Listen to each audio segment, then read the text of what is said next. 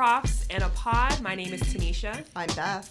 And we are professors here at Glendale Community College in Arizona and also faculty developers. So we're really excited for today because we have a special edition, special episode for our listeners today. We are doing our first interview with one of the most important people on our campus one of the uh, linchpins, you might say, here at Glendale Community College in Arizona. We have with us here the president of our college, Terry Leyba Ruiz. Did I say that right? Yes, yes. Miss Terry Leyba Ruiz, and we are so excited to have her here. So welcome here. Thank you. Uh, we're going to have her uh, introduce herself, and then we're just going to kind of move forward with the interview. So first and foremost, thank you so much for being here today. Mm-hmm. We are so excited for you to be our first interview. So yeah. thank you, thank you for taking yeah. the time out of your busy My day. My pleasure. Yeah. So go ahead, um, just tell the listeners about who you are and okay. what you do. Great, thank you. Well, I'm excited to be here, and this is a, a fun activity you guys do and a great way to, to engage with our community.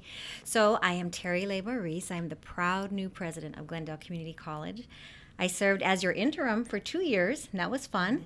And going through the very rigorous process, I'm glad I came out on the other side as your permanent president. So, you're stuck with me now. Yeah. So, which is That's not okay. a bad thing. We are thank yes, thank you, thank you for sticking with us. but I'm an educator at the heart of who I am. I'm a teacher, and I taught math for 23 years. Um, every I started in junior high. I taught high school, and I taught math at South Mountain Community College for 16 years. And along the way, I decided that I wanted to be a president. Back in 2000, yeah. Mm. In 2000, I decided I wanted to be a president, and I was a teacher in the classroom at South Mountain. So it's a long road from mm. 2000 to 2016, um, being different um, positions and deans and department chairs mm-hmm. and different things along the way. But at the heart of who I am, I'm a teacher. Great. Great. I think that's one of the things I respect about administrators who absolutely uh, who were in the classroom for a while and not just jumping out immediately. And it yes. seems like you spent a lot of years there, so you really yeah.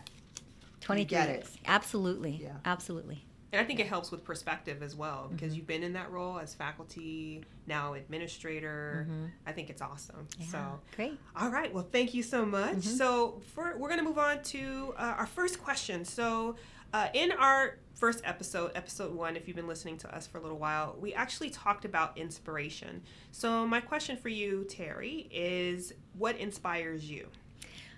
Our students inspire me. Our students are so amazing. Um, you know, every time I, every chance I get, I, I like to engage with our students, and I don't tell them who I am right away because I don't want who I am as their president to influence what our conversation is. Mm-hmm.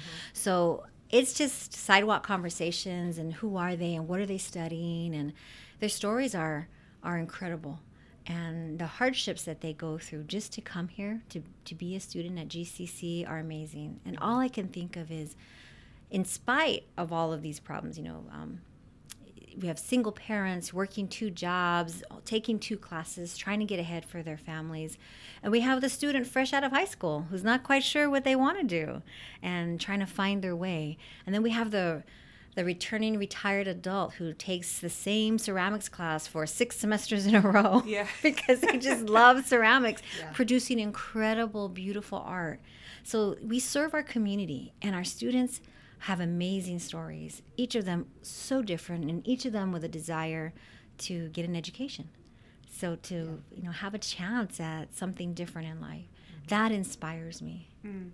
That's awesome. I, I like that. I think that's a good. Remember, at the end of the episode, we always talk about how do we do the thing that we're talking about, and so get up, walk out of the office, go talk to somebody. Right, and I and I emphasize that to my students a lot as well. And I mean, I'm a communication teacher, so I'm always encouraging my students just talk to somebody, yeah. you know, interact mm-hmm. with people, because you never know what stories you might come across. Mm-hmm. So my next question, actually, for you is: Is there like a specific story that you can think of that comes to mind that like that you kind of like think about that you're like, wow, that's just that person is just like a glowing Gosh, there's there's so many of I them. know it's kind of hard. No, no, no. I there's so many. I could talk all day about this. Yeah. Uh, we have our students. So I taught math, right? And I had a student in my college algebra class who um, didn't have the algebraic background to be successful in that class, and he is an admitted felon.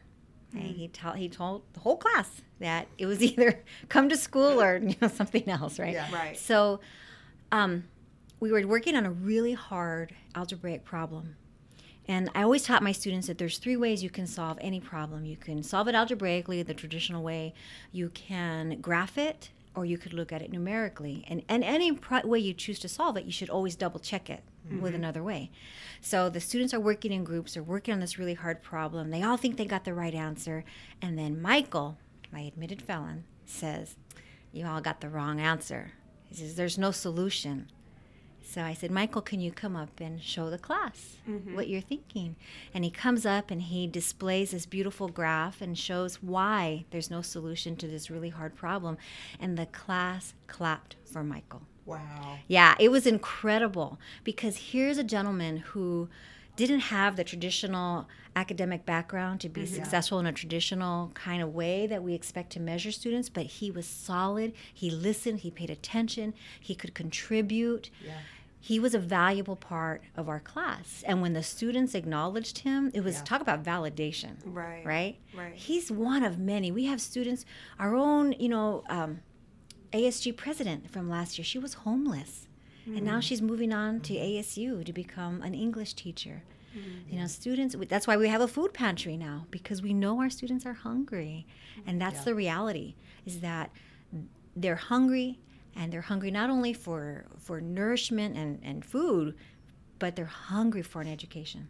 So yeah, yeah lots of amazing. That's yeah, that's great. Yeah, that's awesome. Yeah. Yes, thank you for sharing that. Uh-huh. All right, so uh, next question: What is your vision for the students at GCC? And I'm and I have to say I'm really excited for this next question because Terry brought materials, and I am a fan of people who bring materials because I am a nerd. You know, from the first episode, I brought books Where because I books? wanted to make sure I was ready to go, and Terry is ready to go to really talk about her vision for the students at GCC and I'm really excited to hear about it, especially since you brought materials to our session as well. I'm really looking forward to hear your answer. Okay, well here we go. So my vision for our students, I well, there's there's lots of components to this. Mm-hmm. Um, first of all, when our students walk onto our campus, I want them to know that they belong here that this is their place, that this isn't just Glendale Community College, this is their college. This is where they belong.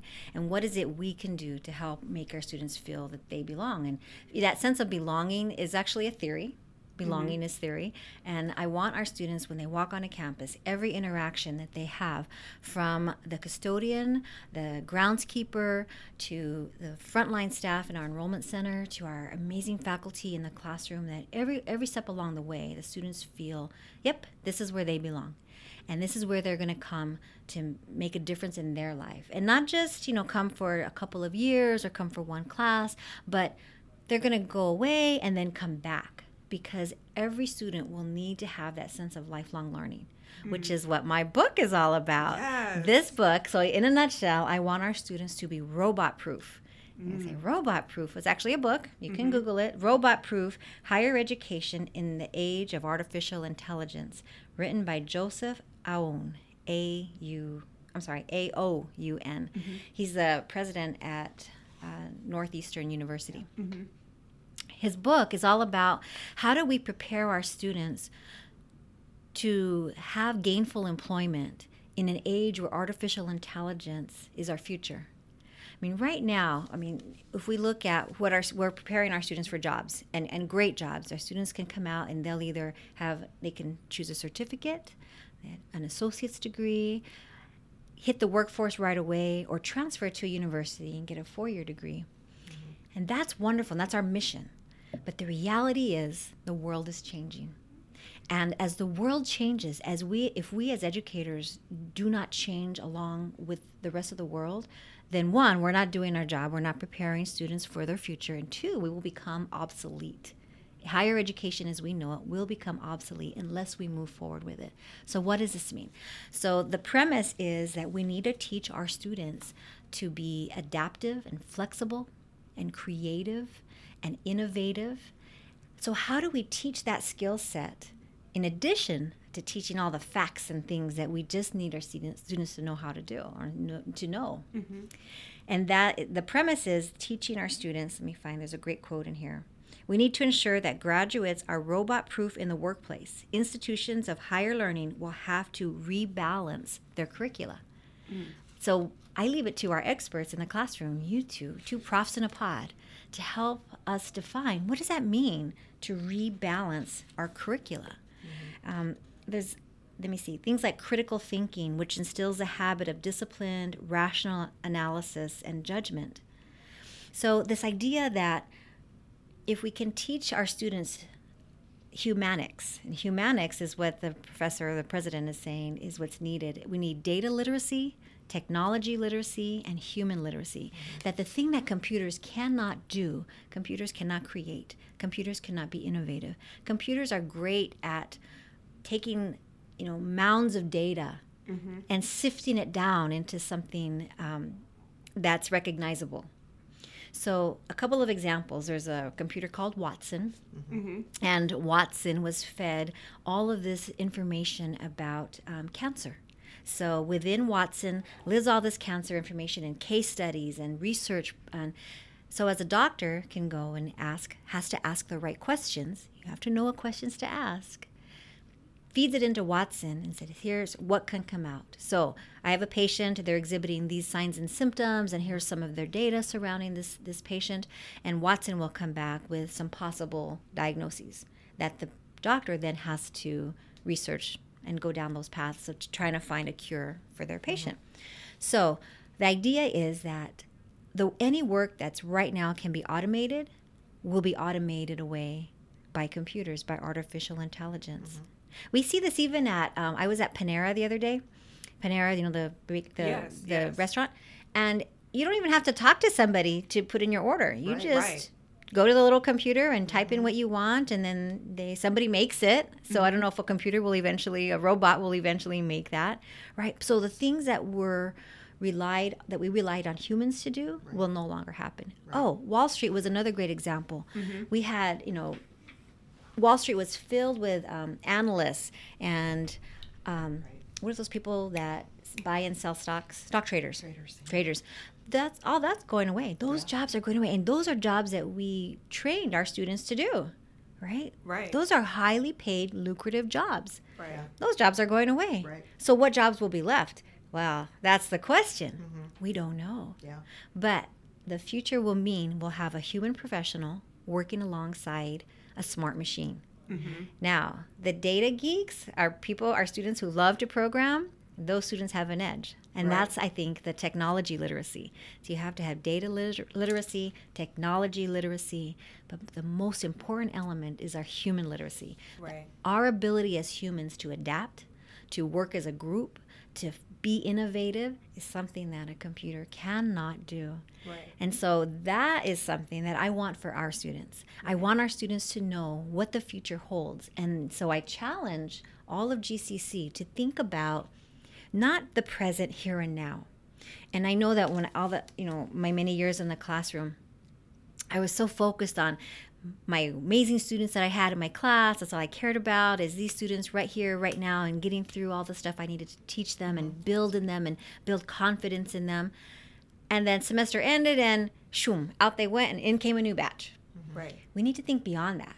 Yeah. We need to think beyond just the semester, just the year. But how do we really prepare our students for what comes next? Which means, how do we prepare each other?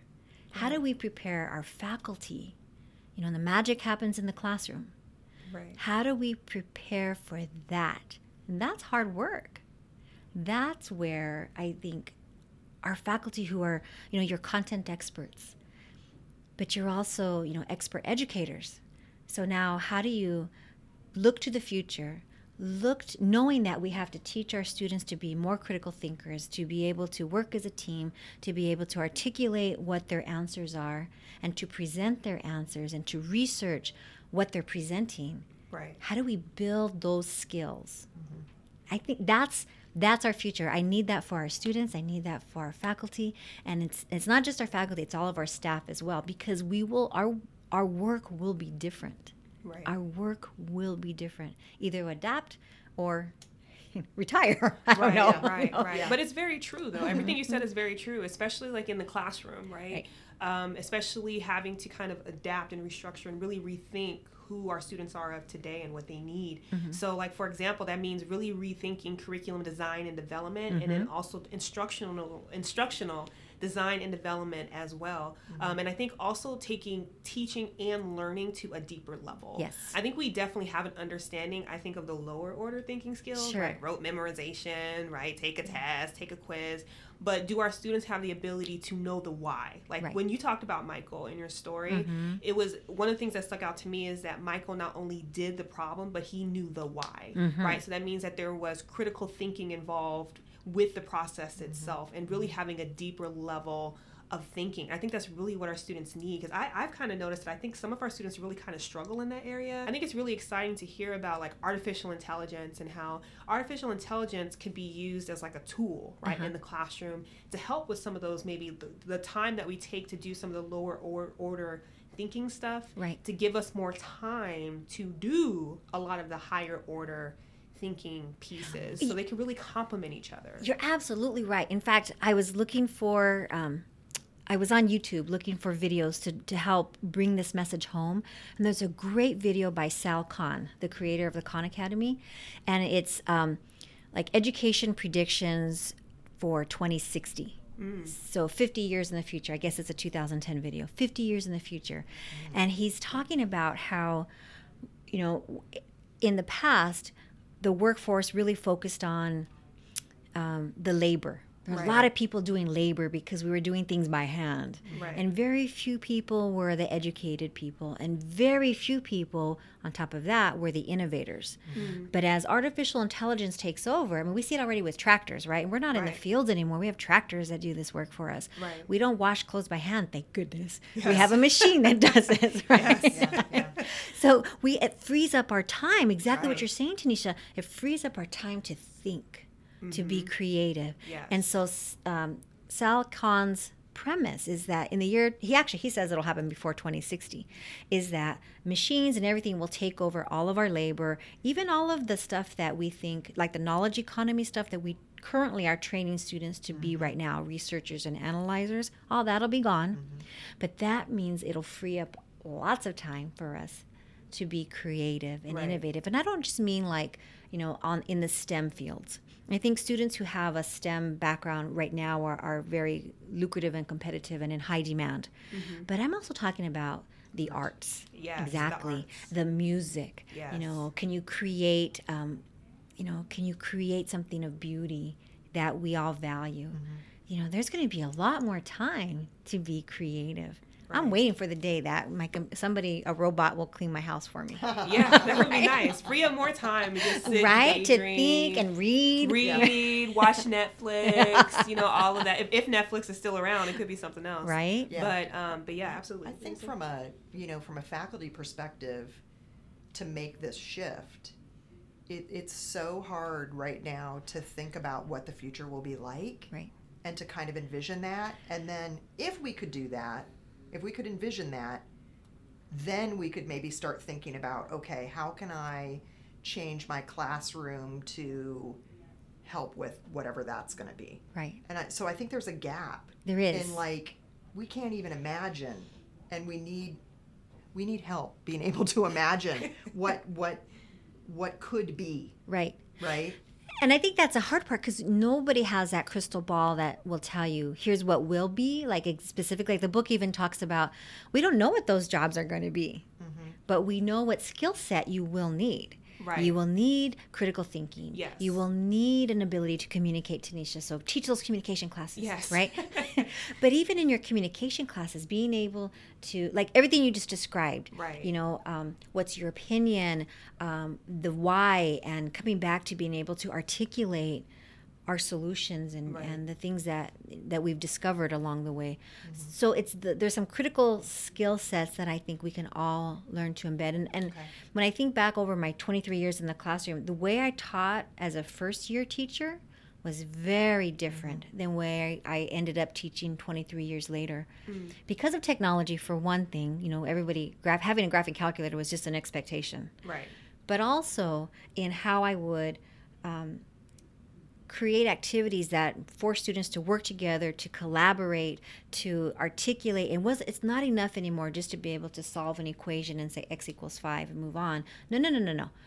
X equals five. What is it? You know, right. so developing equations, solving equations, you know, predicting the future based off of that equation mm. and articulating what that means. Right. I believe those are skills that we can find ways to embed into whatever disciplines. But this is where I think we have to be very supportive of our faculty. Right. Because it's a bit scary, right? Mm-hmm. You're thinking, yeah. how do I do this? I don't know. I, have never done I'm it this way. It wrong, you know, right? Or, or, maybe I've already screwed everybody up. No, no, no. because th- we're all learning together. Yeah. And so there, there are no ways that you know. I think as long as we keep trying new things in in the classroom and you know that didn't work. Let's try it a different way. Right. we're learning we're moving forward. Mm-hmm. but we have to keep moving forward and challenging each other and encouraging each other supporting each other and learning. Thank you so much for joining us for part one of our interview with dr terry Leyba ruiz. We really enjoyed having her here. We hope that you will join us for part two of the interview as it continues